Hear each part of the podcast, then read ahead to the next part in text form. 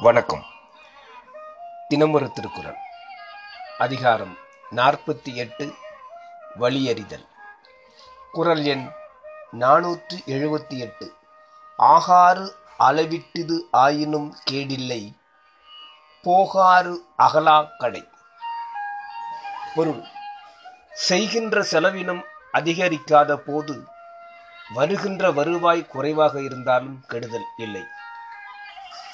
விளக்கம். வருவாய்க்கு ஏற்ற செலவிடம் இருக்க வேண்டும். மேலும் வருவாயை விட செலவினம் குறைவாக இருத்தல் நலம். தவிராது செலவழித்தே ஆக வேண்டிய காலத்தும் வரவும் செலவும் ஒப்ப இருப்பினும் கேடில்லை நன்றி.